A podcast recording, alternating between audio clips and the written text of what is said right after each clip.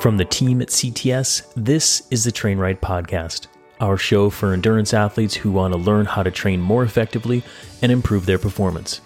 I'm Coach Adam Pulford, your host for the cycling edition of the show, where it's my job to interview top coaches, scientists, experts, and athletes in the world of cycling to bring you actionable training tips that you can apply to your own training.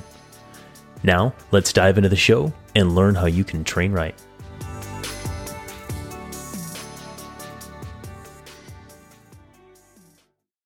There is no health without mental health, and optimal performance demands both.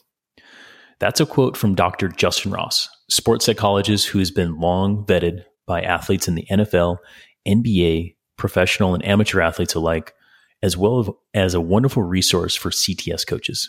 You may have read a recent CTS newsletter article featuring Dr. Ross about mental health and skills for sport performance.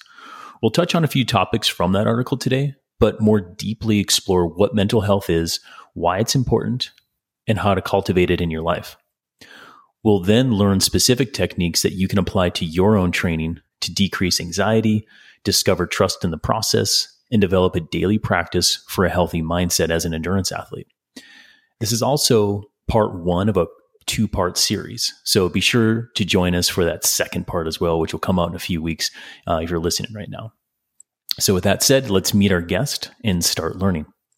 Dr. Ross, welcome to the Train Right podcast. Hey, thank you so much for having me. It's great to be here. Yeah, this is this is wonderful to have you here uh, again as well. Um, in my recent episode, I did allude to the fact that we had this um, two part series coming out, but you know the the the podcast gods deemed that one not to be as worthy as this one is going to be, Doctor Ross. Yeah. Think- so thanks for taking the time again to do it. Oh yeah, man, my pleasure. I think that the technology gods tossed that first one aside, so I, you know, I'm excited to be back. But you know what though? Like we had a great conversation, and only you, me, and uh, Aspen really will, you know, ha- have been a part of it. Uh, so if Aspen, um, Dr. Ross's cat, wants to join us again, you can join us uh, for all the cat lovers out there. join on our YouTube component of the Train Right podcast. Otherwise, uh, listen in for all the good stuff. Yeah, that's right. Yeah. All right. Uh, so, Dr. Ross, I gave you, I gave our listeners a brief background on your work and kind of what you're up to today. But could you tell our listeners a bit more about yourself, your practice, and where you're talking to us from? Yeah, I'd be happy to. So, uh, yeah, my name's Justin. I'm a clinical psychologist in Denver, Colorado, and you know the work that I do is really related to health and wellness and human performance. Um, I've long been interested in, in, these areas that overlap the mind, the body, and, and optimal well being, and really love playing in the playground of sport, working with athletes from all levels, from Little League baseball teams to those performing on the world stage, and a lot of amateur, recreational, adult folks just getting after it uh, for their own reasons. Um, so I, I, love the work that I do. I'm deeply interested in all of these topics related to mental health and human performance, and excited to talk about it with you guys here today. Right on. Well, this is just kind of a curiosity question, Dr. Ross, but I, I, I'm curious, what got you into the field of sports psychology, and why do you do what you do today? Yeah, great question. So I'd always been an athlete growing up, right? Loved sport as a little kid and was always playing something. And back then it was, you know, you played the sport based on the season, right? That's how we grew up. So you got right. to play a lot of right. different sports as a kid and as a teenager and was always coaching and, and volunteering and, and working with, you know, kids younger than myself and really thought I was going to go into sort of the physical side or the medical side, uh, working with athletes and went to college with that idea in mind, right? Whether that was pursuing like an athletic training, physical therapy, medical type of approach, and really just kind of fell in love with psychology as I was taking undergraduate psychology classes. And it kind of piqued my curiosity and kind of drove me in a, in a new direction. So after college, um, you applied to grad school in the areas of, of clinical psychology with an emphasis on health and wellness and performance. And uh, and here I am, all these years later, you know, really spending my my career and a lot of my personal and professional time in these spaces. Yeah, sounds sounds like you are one of those who have truly found what you love to do and you're just doing it daily. Yeah, I think I got pretty lucky with that, right? I, you know, yeah, luck and support and privilege and opportunity, it all kind of commingled and just really found a, a nice niche. And, you know, I think really recently in the past five years, maybe a little bit longer, there's been such an emergence of athletes understanding the importance of mental health and the importance of performance psychology skills and are really invested in, in, learning how to make the most out of their mind to get the most out of their performance in whatever sport or domain that means for them. Yeah, that that reminds me. I'm going to probably uh, weave that into some of our later topics, but that's an interesting point to bring up. Is just how I, I think more accepted sports psychology or psychology in general is right now, and especially sports psychology. So we'll get there. But first, I want to talk about mental health. And when when I say mental health, I mean for me anyway, is like the first thing that comes up is is COVID and all the implications that um, that has had in our society. And so, uh, however, when I was making this outline and I was like, oh, mental health and COVID and, and all these words that we'll clearly define here later. I was like, well, what is mental health? Because I couldn't come up with it. I was throwing a lot of words down, but I'm like, well, I'm talking to an expert, so I'll just ask him. So, Dr. Ross, what what is the working definition? What is mental health? Yeah. So I, I always start with this general idea around health in the first place, which is health is more than the absence of disease, right? And so I think often when you hear about mental health, what you hear about is sort of quote unquote mental health problems right? And really, what I think about there, there really are not as many mental health problems as there are deep human reactions to the situations, to the lives, to the relationships that we find ourselves in.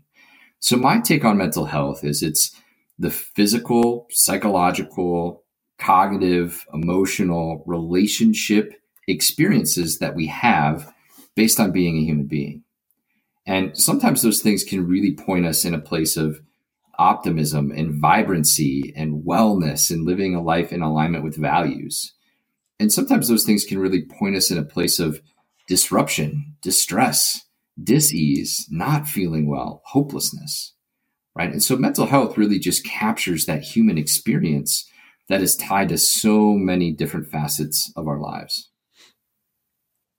Yeah, that's a that's a great definition, all encompassing, but there's a lot to it. Right.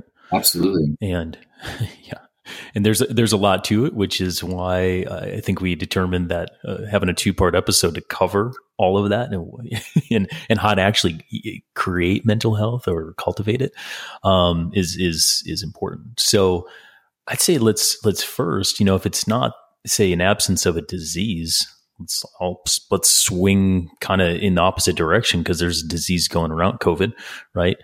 Let's talk about how that disease has really impacted us anything from like politically to socially and this kind of environmental unrest um, i want to talk about that with covid and, and you know maybe not even like the covid impact but then like you've got you talk about environmental unrest you've got the world's changing at a rapid rate right so we have all these severe weather events happening more than ever and recently i mean this is even sadly, between when our podcast, uh, for the first podcast happened and, and now, um, all the unrest in Ukraine. Like there's a war raging. So, man, I just threw a ton of at you, but uh, let's talk about COVID and, and and how you've seen that impact um, some people on your end as it as on your end as it pertains to mental health. Yeah, all great points, and I think in a way, like the starting point can be can be very overwhelming given all those layers from the political to the social to the environmental to uh, to the fighting on a global scale to this virus that's continuing to ebb and flow. I, I do think a, a starting point from my side of things is COVID has allowed us, it's given us an entry point to sort of normalizing the conversation around mental health in general. Because, How so? well, so, okay, so there's a saying, right, that I'm going to, I'm to take down in a second. But the saying is we're all in the same boat, which I hate. I hate that saying. I think mm-hmm. what we're in is we're, we're all in the same storm, but we're in different parts of the storm and we have very different boats depending on our privilege, our opportunities, our access to care, our health equity, uh, our socioeconomic status. But what it's done is it's said it's given us this this talking point to say, let's identify what this experience has been like for us, understanding that there is data that shows anxiety, depression, burnout, substance use, relationship problems have really impacted a significant portion of our population just through the COVID layer. So, COVID, for all the disruption and all the distress, has allowed us the opportunity to talk about these things because they're so deeply human, right? Very few of us have gotten through the past few years without being, you know, impacted in some way. There, has been disruption for all of us in some way, shape, or form. And one of those layers is on our emotional, or psychological health and well being. So, it's allowed that talking point. One of those biggest factors that we're seeing is this, this conversation around burnout, right? Burnout is this this thing that is getting talked about. And it's often discussed from this position of it's sort of your problem right? Adam we got to fix your burnout right? And it gets blamed on the individual. And yet what we fail to recognize is that burnout comes first and foremost from external drivers right? The reason that people are individually experiencing burnout is that they're in an environment where pressures exceed capacity to cope right? So the analogy i always use with that is you know, if you're in the middle of a burning building, you don't need more flame resistant clothing. You need to get the hell out of the burning building. Right. And right. and that's where we've been. Like we have we have a duty to take care of ourselves when we're in distressing situations, but we're not going to be optimally healthy physically or mentally until we can be in a, a situation where we're physically safe. Yeah, no, that's that's great. I'm I'm taking a few notes down here too, but burnout where pressures exceed outside Yes. So external pressures, whatever they external be, pressures, that's right. continue to exceed our capacity to cope with them. Yeah. Right. So burnout awesome. comes from this external driving factor and or factors. And one of the areas, like there's the, the personal experience of burnout is really three different pieces. It's first exhaustion, which makes sense, right? Mm-hmm. We're we're exhausted physically, emotionally, spiritually, and we can't really catch back up to our baseline. The, the second is what's called depersonalization, which is just a fancy word that means we get kind of irritable with others and we lose our empathy and compassion. And we start to see their needs as just another thing that we have to deal with, another to do list item. And the third is this reduced sense of satisfaction, right? We just, we don't feel like we're doing a good job. We're not living up to our standards or we're not contributing in a meaningful way. That's the personal experience of burnout that so many people have been uh, have been experiencing the past few years. Yeah, that's. I mean, I would say from the athletes I work with, that's probably um, one of the main things that I hear from them in terms of burnout, coming from coming from work, coming from family, coming from training. You know, if if we're not um, kind of seeking balance, and we'll get into that what that means um, as we go to. Uh, and it comes from so many different directions, but I think that the way you framed it up makes makes a lot of sense. Um, and that burnout, when you when you continually have these you know major influences and, and, you know trauma and stressors coming from all these different sources you know you can't even you know if you look to the news for relaxation, I don't think that's helping you any, right? Especially right now.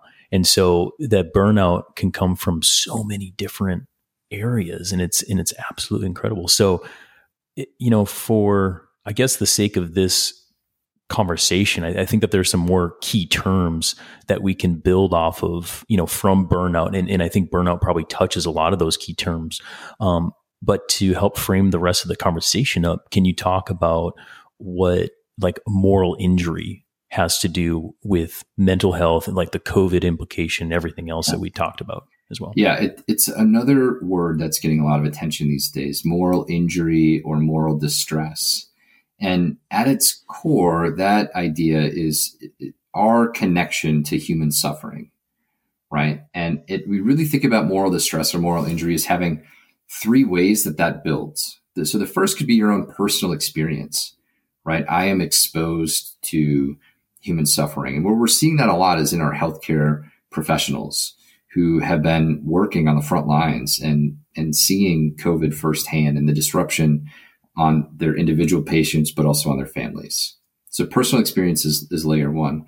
The second is sort of, it's called bearing witness to. So seeing maybe not your personal experience, but right next door right? Somebody that mm-hmm. you're you're interacting with, a colleague, a friend, you're seeing the situation unfold for them. The third is learning about, right? Learning about, hearing about, reading about. The news is a major factor there. These situations that relate to human suffering. And what we're seeing right now is we look at the situation unfold in the Ukraine is it's absolutely devastating.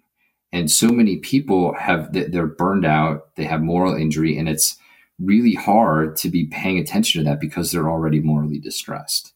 Right? So this an offshoot of this is often called, you know, compassion fatigue, right? Mm-hmm. And that yeah, it's another kind of buzzy buzzy term. Right? Yeah, compassion fatigue if you look at it, it's going to tell you it's the cost of caring well, in a lot of ways, compassion is actually a, a key factor in human vitality.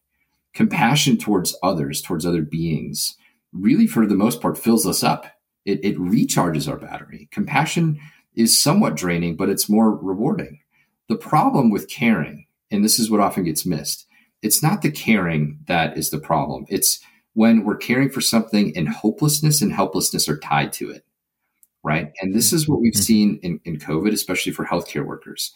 They're caring so much, and yet for years it's felt hopeless. It's felt helpless, right? This doesn't, we don't have an end in sight. We're not sure when it's going to get better. There's nothing I can do about it. When we look at situations like, like what's happening in the Ukraine, those factors are very much at play for us, at least here in the States, right? We don't have a lot of hope for what's going to happen next. We certainly don't have any immediate control factors to make this better. So it's not the caring that is the cost that burdens us. It's when that caring is attached to things that have hopelessness and helplessness associated with them. Got you. And so it's it's not to say that you shouldn't care about your your fellow man and and uh, I don't know um, go against any um, local call it mask or vaccine mandate because you just don't care anymore. It's more more about genuinely caring about why you would want to do that and in what disassociating from i don't know uh, a, a, hopelessness or a helplessness aspect of it or do i got that right yeah i think it's it's hard right because i think part of it is we we want people to care right it's it's a show of humanity and right. connection yeah. and i think it's an important recognition to to know when when that care has those elements connected to it because those are the elements that are going to come back and be distressful to you in the long run, right? Not having the ability to have hope, not having the ability to, to have help or control. Those are the areas that really provide us a lot of distress. Got you.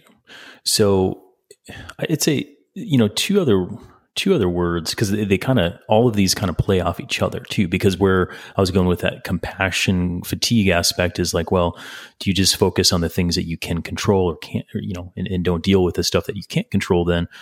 But then I, I believe that that brings in some like anxiety right? And anxiety can lead to depression. So can you can you give us a little bit more context of what anxiety is, and, and then we'll also talk about depression? Sure. Yeah, and, and you're right, Adam. They're all kind of woven together and have overlapping areas and a lot of similarities.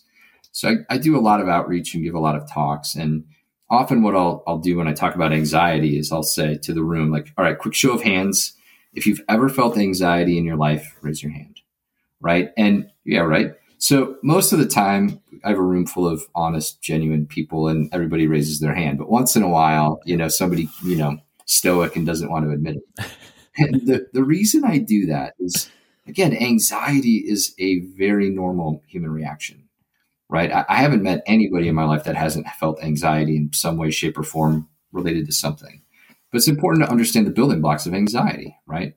And there are three. Totally. Yeah. So the first is uncertainty right? When we don't know, when we don't have clarity, when we can't predict, that's the first thing that builds anxiety.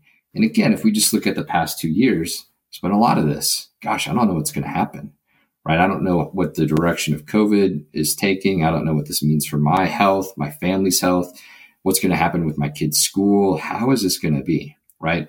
When we don't have predictability, thought spirals start to happen. The second is that control piece right? We need to have influence over our own safety, right? We need to feel as though there's something I can do, right? In response to or in proaction to, right? Here are my steps I can take. And again, that layer has been very rocky the past few years.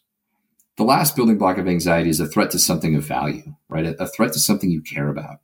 So the, the nice thing, if you will, the silver lining of anxiety is it really does point us to values, right? If you didn't care about something, you wouldn't get anxious about it if it were threatened, right? So silly joke, you know, I've got my nice cup of coffee here. If somebody was going to threaten my cup of coffee, I'd say, go ahead, man, take it. It's yours, right? No anxiety about my coffee being threatened. But if you threaten my kids, like, all right, that's that's a whole different situation. Like now, now I'm defending I'm getting anxious. I'm figuring out a response. So the backdoor way to play with anxiety is to look at what values it's pointing to, because that's a really important element in that whole um, constellation. Yeah, yeah, that's that three prong approach or the, the three elements to anxiety i think is really good to help shape that up and then i think for our listeners i think they can then see how like a broad aspect like anxiety can then lead to more specific compassion fatigue, that moral injury, and maybe this all encompassing umbrella of burnout or something. Yeah, and you could layer that, right? You could think about your own personal life. You can think about your community. You can think about the world mm-hmm. at large, and they're going to have different elements of of all of those components. But really challenge people if you're if you're feeling anxious, when you're feeling anxious, to go back and, and think about those three layers. What feels like it's unpredictable right now? What feels like you don't have control right now? And what value do you own that's being threatened in this moment?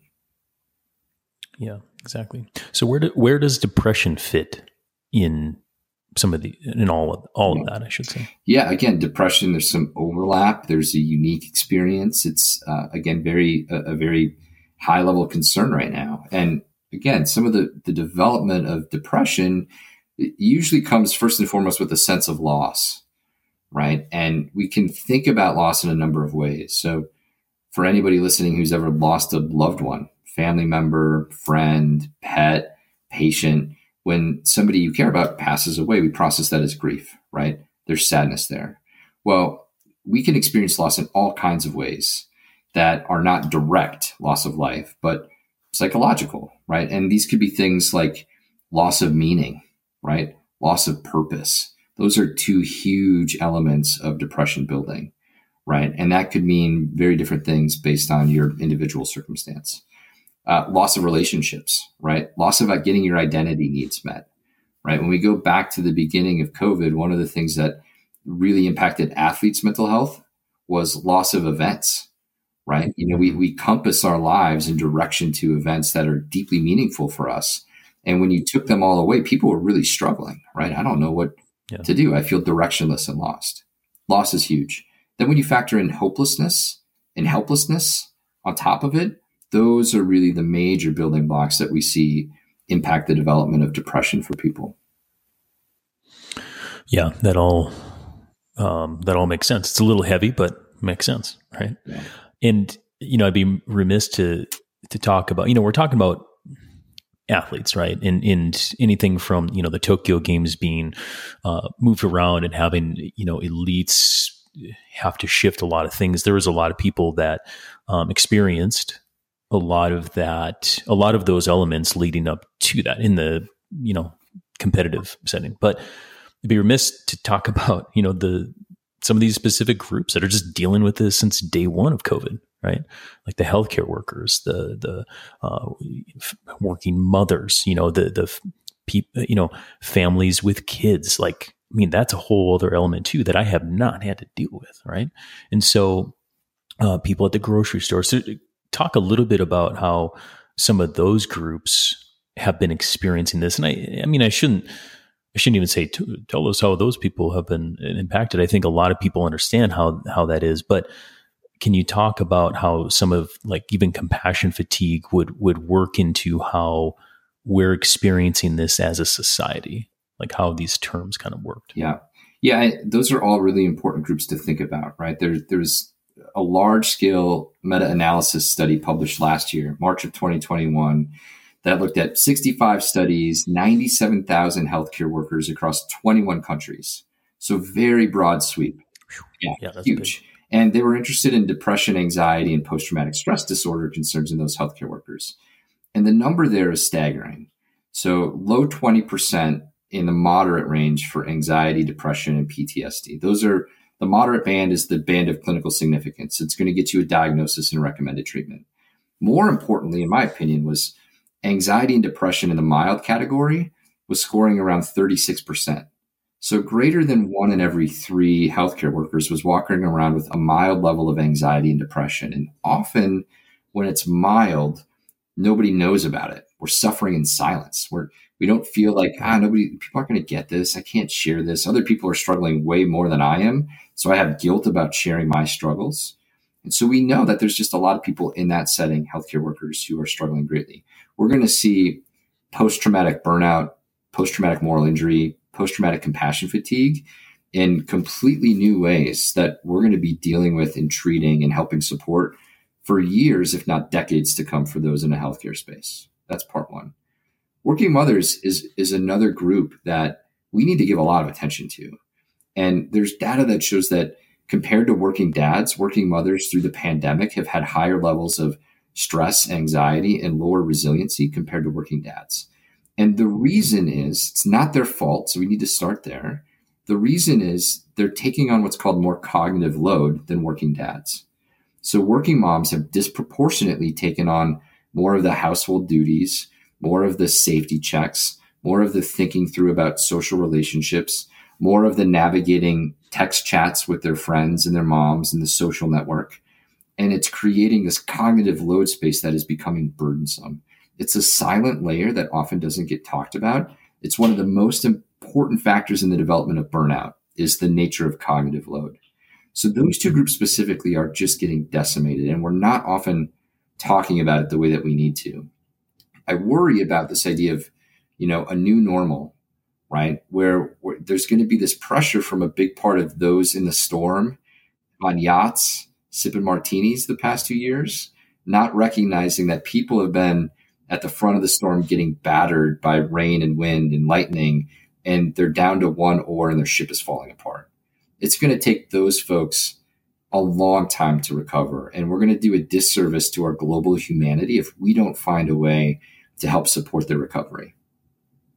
Yeah, um, completely agree with that. And it's, you know, we're still in the thick of this too. As you said, I mean, we're going to be healthcare workers, sure, dealing with that for decades to come.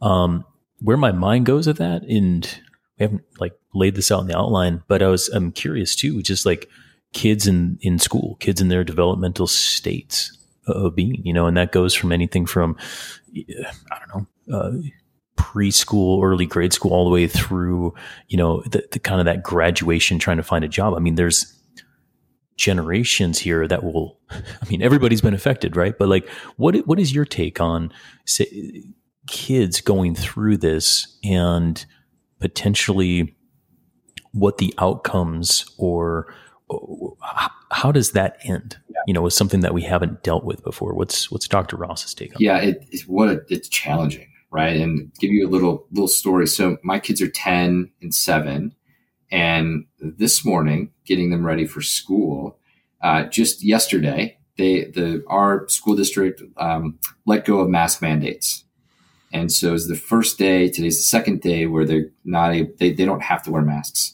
Our kids wore a mask yesterday and they were like one of the only kids that did so. And so our conversation this morning was around like threading the needle between recognizing and understanding that there's a social element if they're if they're the only kids wearing masks and what is that going to feel like right they're going to be called out they're going to feel alienated there's a safety component that we're still trying to figure out is it safe? Is it not safe? They're vaccinated. You know, what happens if they catch it? How do they feel about it? And so my kids are old enough where we have the ability to talk this through and really working to sort of empower them to understand both sides of it and make good decisions collectively. Now, one of the hardest hit groups is the, well, a lot, right? And developmentally different. Those younger kids who have known nothing but right. social isolation in some respects due to safety, physical distancing, masks, right? That we see that some of these kids may feel, you know, this little social delay in terms of those kind of normal interactions. Those older kids, right? Those teenagers, young adults who've missed so many rites of passage, right? You know, I think about like prom, homecoming, graduation, those important things that happen in our on our teenage years have been missed for a lot of these kids. Those things are going to leave a mark. What that means long term remains to be seen. But again, we need to be finding ways to, to be responsive to this and helping get our kids, you know, to those developmental normative stages. Yeah, absolutely. And, and I think that, you know, one of the primary reasons I bring it up is a lot of people listen to this podcast have to have kids and have to deal with that, right? And it and it plays a huge part in their cognitive load. Because what my athletes and especially my athletes with kids, you know, have to deal with is very different than my athletes who, you know, don't have kids in that regard. If you just like separate it out, no matter what you think of COVID and masks and all this kind of stuff, it's just like you have to understand this, like the cognitive load is way different than in 2019, right? And kind of where where I work, say in a performance setting, is working with athletes to get them more resilient to physical and mental stress or fatigue, if you will, and uh, say distractions in life that take us away from uh, achieving our goals, right? Or navigating all the rest of life stuff like we've been talking about. Um, we're talking about all this stuff that like like puts us down, right? Compassion, fatigue, moral injury, burnout, anxiety, depression, right? So in the notes that you sent me, there, you know, there's a model for resiliency, and, and where my brain goes with that is like, well, I'm trying to develop resiliency in an athlete. B is primarily physical, and there's a lot of mental that goes on with it. But there are tools that I use in order to get an athlete performing very well to withstand outside forces coming in to handle stuff, right? And I, I think that there's some similarities there. I don't know. I'd say let's get into that model of resiliency that you talk about, especially to the trauma informed care. Um, however, I'm going to kind of play off of that where I see it kind of working in, say, in coaching and with athletes as well, because I do think that there are some similarities with that. Huge, right? And I know, yeah. like, let's just take the lens of flow for a minute. And I know you love sure. the idea of flow as much as I do. And yeah. flow is flow is my jam. Yeah, it's so good, right? And in the endurance space, flow is really important. Now, I often I think about this idea. I call them flow robbers, right? What are the what are going to be the anti-flow things that that allow us not to get into flow? The biggest flow robber that we have is distraction, right? Not totally. being present.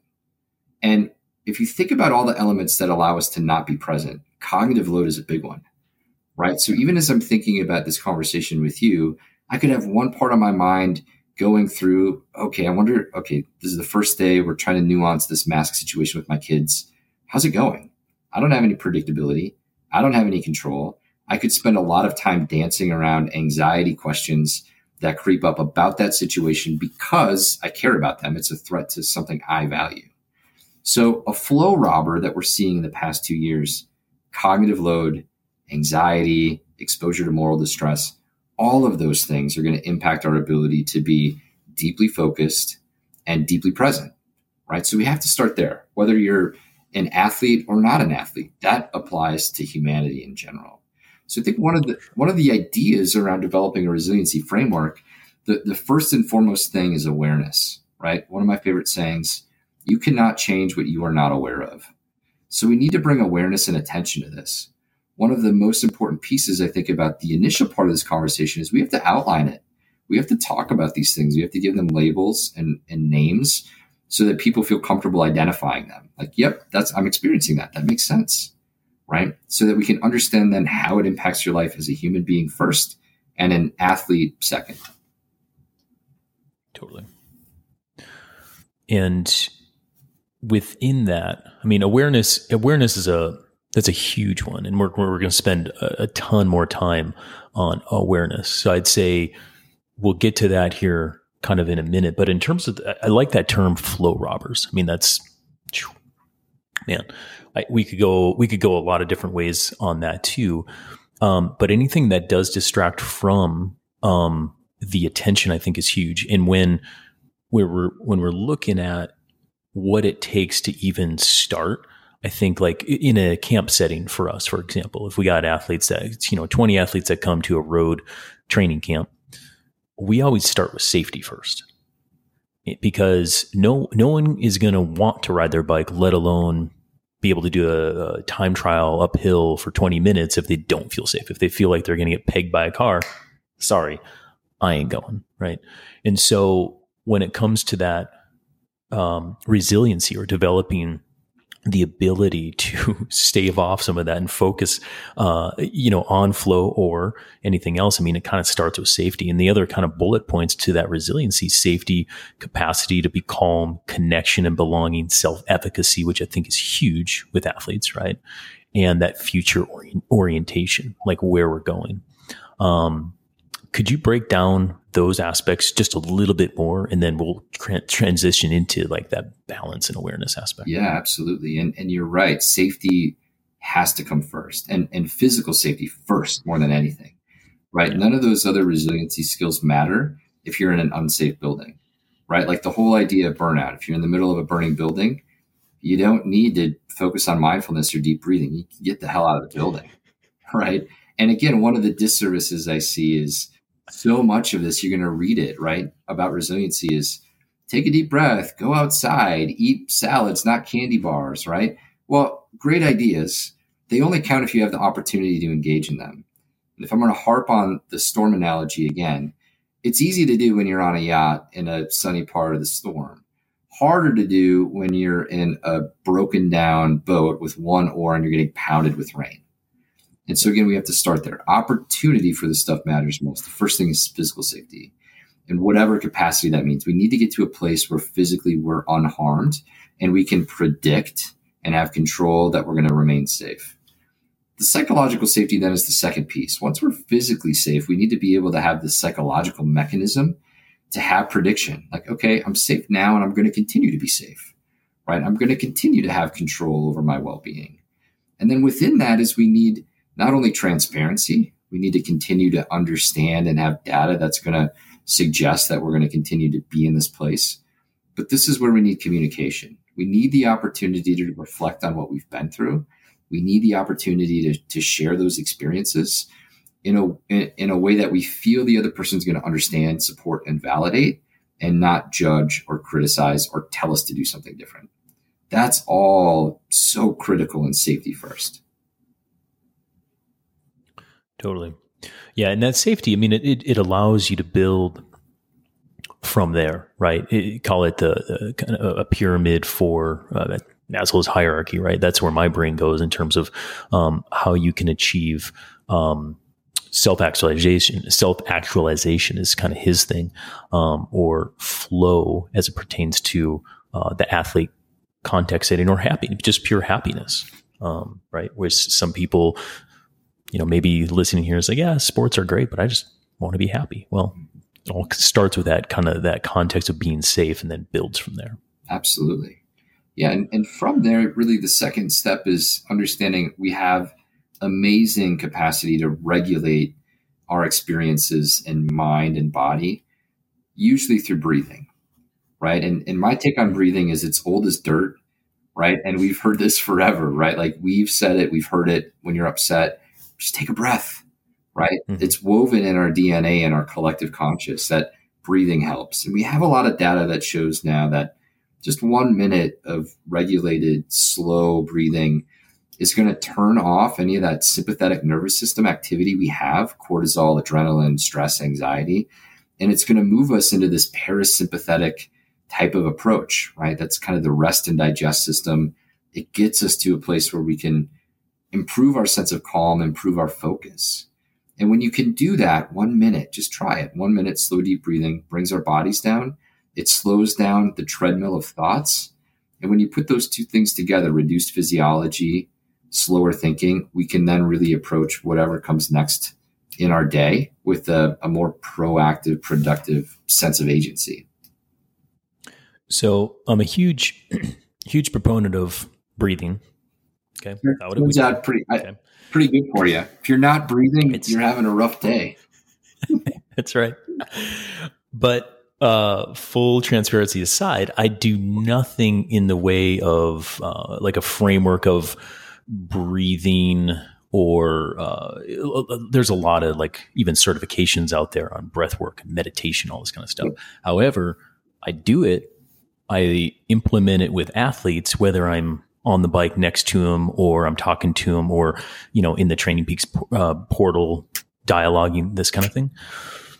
I'm cu- where I'm going with this is curious if you have some sort of kind of context or framework that our listeners can use with that. If there's more to talk about it, but my approach to it is like, as you just said, you described kind of like physiologically what happens, say even at a um, like a hormonal level, why breathing is good and why it brings you to a place where you can be calm or more grounding. But it effectively, um, I mean, people are probably going to like rake me over the coals like Jason Koop, but it's going to make you more efficient because when you're stressed out, you're over breathing, you're wasting energy, your brain's going in all these different directions. But if all of a sudden you start breathing more deeply and I come up alongside someone, I say, okay, wiggle your fingers, breathe. Right. So just like, cause it gets them to relax their hands with their normally like death gripping their hands, climbing up a hill climb, for example. Right. Breathe. All right. Deep breath. Here we go. Yeah. And, and, and it just takes that. Yeah. You know, in the moment. Absolutely. Yeah. I mean, there's my whole approach on that is emotionally intelligent athletes are going to be more away, more aware, and they're going to make better decisions. And in mm-hmm. the landscape that that we play in, endurance sports, where we're out there for, you know, sometimes minutes, but sometimes hours and sometimes days, making good decisions is going to be critical to not only enjoying the experience, which I think is a huge part of why we do this in the first place. It's going to allow you to perform better. There's a great saying, right? Mindfulness, which is another buzzword. Mindfulness isn't difficult. What's difficult is remembering to be mindful. So we we need to find a way to cue, totally. cue this up in our lives so that we don't have to spend 15 minutes on a meditation cushion, but we do need to check in daily and think about our breathing. Oh, we're I haven't been paying attention to my breathing. Let me just take a minute. the more we do that in the cadence of a regular day, the better able we're going to be able to do it when we're on the bike, on a trail, out there for hours, and we're we're you know maybe lost in some type of performance something right having something to come back to is critical and the breath is a great place for that yeah um in the last word I'll, or the last thing i'll say about that is uh, having a you, you said coming back to having something to come back to right i think mantras are a pretty good way of doing that especially in the moment in competition all this kind of stuff it's part of your self-talk but it cues us to come back to the breath so it could be as simple as breathe. Yeah. Focus. Yeah. Or, I mean, you can come up with any slogan you want that'll bring you back to that. But having a mantra to cue the mind in order to do the physiological thing to calm, then you can return back to that flow state. Totally. One, one of the challenges I'll put athletes through that I'm working with is every time you change your clothes, I want you to use changing your clothes as a cue for paying attention to your breath and working to settle it down. And there's a couple reasons I like it. You know, for most of us, especially on the athletic side, we change our clothes several times a day. And again, going back to flow robbers, distraction, having a lot of things on our mind impacts our performance. And often, if, if folks out there are like me, I'm often working out. I find a way to make it happen in the middle of my day, especially this time of year. And so I'm working and then I'm often letting go of something at work that I'm thinking about or working on. And then I'm moving into working out training. And if I'm still thinking about the last thing or the next thing while I'm on the bike or in my running shoes, it's going to impact my ability to be present. So I love that idea as it's a transition, right? We're transitioning identity, we're transitioning behavior, and we're transitioning approach, right? So we're putting on our bike shorts, getting on our running shoes. Oh, that's my cue all right, I can take slow, deep, rhythmic breaths as I'm moving. I don't have to stop. I don't have to take time out of my day. That is good for you. Don't get me wrong. But it can be this cue to help us start to train that muscle of, of awareness, of focus, of breath work. Totally. Yeah. And that's, I mean, I'm glad you brought that up because as soon as I throw some spandex on, it's go time. Like, done. However, I do procrastinate quite a bit with I'll answer that last email. I'll take that last call. But but as soon as the spandex are on, man, game time. Yeah. Uh-huh, for sure.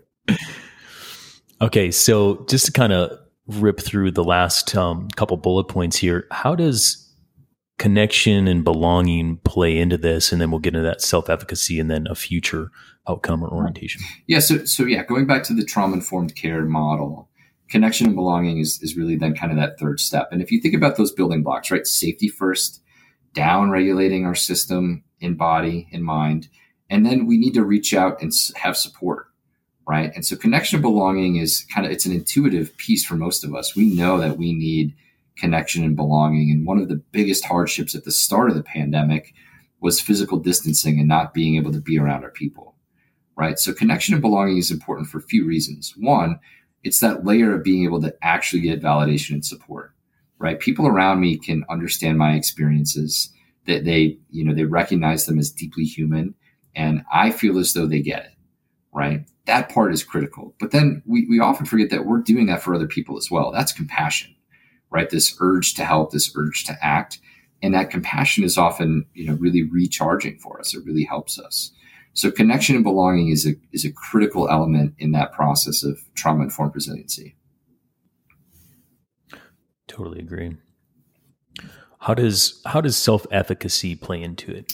Yeah. So then after that, you get into these sort of cognitive models, right? Mm-hmm. Once you're physically safe and you feel connected to people, then you get into being able to to work on higher order thinking, right? And if we just go back to connection and belonging again, like think about my you know my role as a dad you know, when my kids are up, upset or stressed about whatever, what do they want more than anything? They don't want me to solve their problems. They want to touch me. They want to be, they want to cuddle. They want to hug, right? Daddy, cuddle me. You got it, right? We need to feel that sense of safety. And you can almost feel this like the, the breath comes in. we have that deep reflex and relaxation. Sometimes, if you get into the weeds on it, what we'll often recommend people do is it's called a 20 second hug, right? When you're feeling stressed you go to your partner, community member, not a community member, somebody that you love that you feel safe with, hug them for 20 seconds. You don't, we don't usually hug that long. Hug for 20 yeah, seconds. It's a long hug. It's a long hug. But watch what happens yeah. right around the 10 second mark, 12 second mark. There's this big sigh that happens. It's really important. Hmm. Self efficacy is thinking, right? And it's belief system on what you think is possible, right? And it's really shaped first and foremost by your own personal experiences, what you've been through in your life in general, what you've been through on a micro level the last year to two years. Henry Ford is the greatest cliche quote on this. Whether you think you can or you can't, you're right. That's self efficacy in a nutshell. It's your belief system and what you think is possible or what you think your limits are. Gotcha. So, I mean, I can definitely see where that self view has for future orientation. Uh, but talk to that uh, just for a minute. Yeah. So then future orientation is where we go next. And again, if we go back just to the COVID layer, one of the biggest disruptions, physical distancing was one. The second was the cancellation of so many things, right? I didn't have a thing to look forward to. My race was canceled. My travel was canceled. I couldn't connect with people that I cared about. All of those elements in this model were threatened and taken away. Future orientation is two things. One, we need to look forward with things that we're excited about, things that provide us meaning right? Identity, meaning, engagement, so important. But optimism is a big part of that as well. It's really easy for us, you know, to look back at the negative. Ah, I screwed this thing up. I didn't say that right. I wish I would have done that differently. And we have this rumination of those things. We need to build an optimism about, you know, one, that we're doing okay, right? And two, that things are going to get better, right? There's that hope level. We, we need to find real hope can't be unicorns and rainbows. It can't be made up. It's got to be anchored in reality. But we do need to find ways to think about finding hope, optimism in our daily lives. Well, that's that's a great summary of that that model of resiliency, Dr. Ross, that you're that you were talking about. And and as I said, you, you know, there's there's a lot that I can see on that end of how I work with athletes to kind of build build the athlete to become more resilient for a specific performance outcome, right? Um, but the the cognitive side or kind of the emotional side that goes into safety, capacity to be calm, connection, self efficacy, and future orientation, I think a lot of that um, plays into just all of humanity, right? And so an athlete is a human, um, and so there's there's super big parallels there. Uh, we also talked about you know the, those key terms that'll set us up for our part two coming. That's burnout, moral injury, compassion fatigue, anxiety, and depression. The reason I want to spend so much time on that is like they're buzzwords. They're the words that I've heard and athletes have heard out there and even like probably using, but are we using them properly? You know, um, do we fully understand them? So I think having a better understanding of that is is really important with where we're going with this conversation. And you know, with COVID looming here in year three, um, changing climate and now the war in Ukraine, there's there's a lot of stuff going on in the world. So I think that you know mental health is never been more important to start to cultivate. Uh, Dr. Ross, we talked a lot today about mental health. Is there anything kind of in summary of part one that you want our listeners to make sure they they remember from this part one series? Yeah, yeah. I think a couple things stand out. So the trauma informed resiliency model is really based on the idea of what has happened to you, not what is wrong with you. And I think we need to take that to the mental health layer. Mental health is what is going on with you, not what is wrong with you. We all have mental health, all of us. And it's our way of relating to ourselves and the world and how we regulate our emotional experiences. And it, it is shaped by environmental factors. And the reason I think these conversations are so important is it's a starting point to recognize that those environmental factors right now can be extremely distressing. You, you don't need to have a personal experience with COVID to have distress or trauma or anxiety in the past two years. So many people I've talked to felt guilty, like I shouldn't be feeling the way I'm feeling because so and so is working on the front lines and I'm relatively safe. Doesn't matter. You're a human being and, and you have a right to have those experiences. So I think this whole idea around mental health is really understanding we all have mental health and we all have these experiences. They're deeply human in nature. Giving awareness and attention to them allows us to then figure out exactly what we need to live in an optimal way in alignment with our values, with our meaning, with our purpose, and to perform optimally. And for athletes, performing optimally is such a meaningful part of our, our identities, both in and out of sport. Couldn't agree more. Couldn't agree more. And we'll get into uh, that element even more so in part two. So, Dr. Ross, uh, thank you for joining us today uh, for part one. For our listeners, uh, make sure to catch part two, and uh, we'll be cultivating mental health as we do. Thanks for joining us this week on the TrainRight podcast. We hope you enjoyed the show. Make sure to visit our website at trainright.com forward slash podcast, where you can find social links, bonus content, and more about CTS go ahead and subscribe to the podcast so you'll never miss a show, and leave us a rating on iTunes. Until next time, train hard, train smart, train right.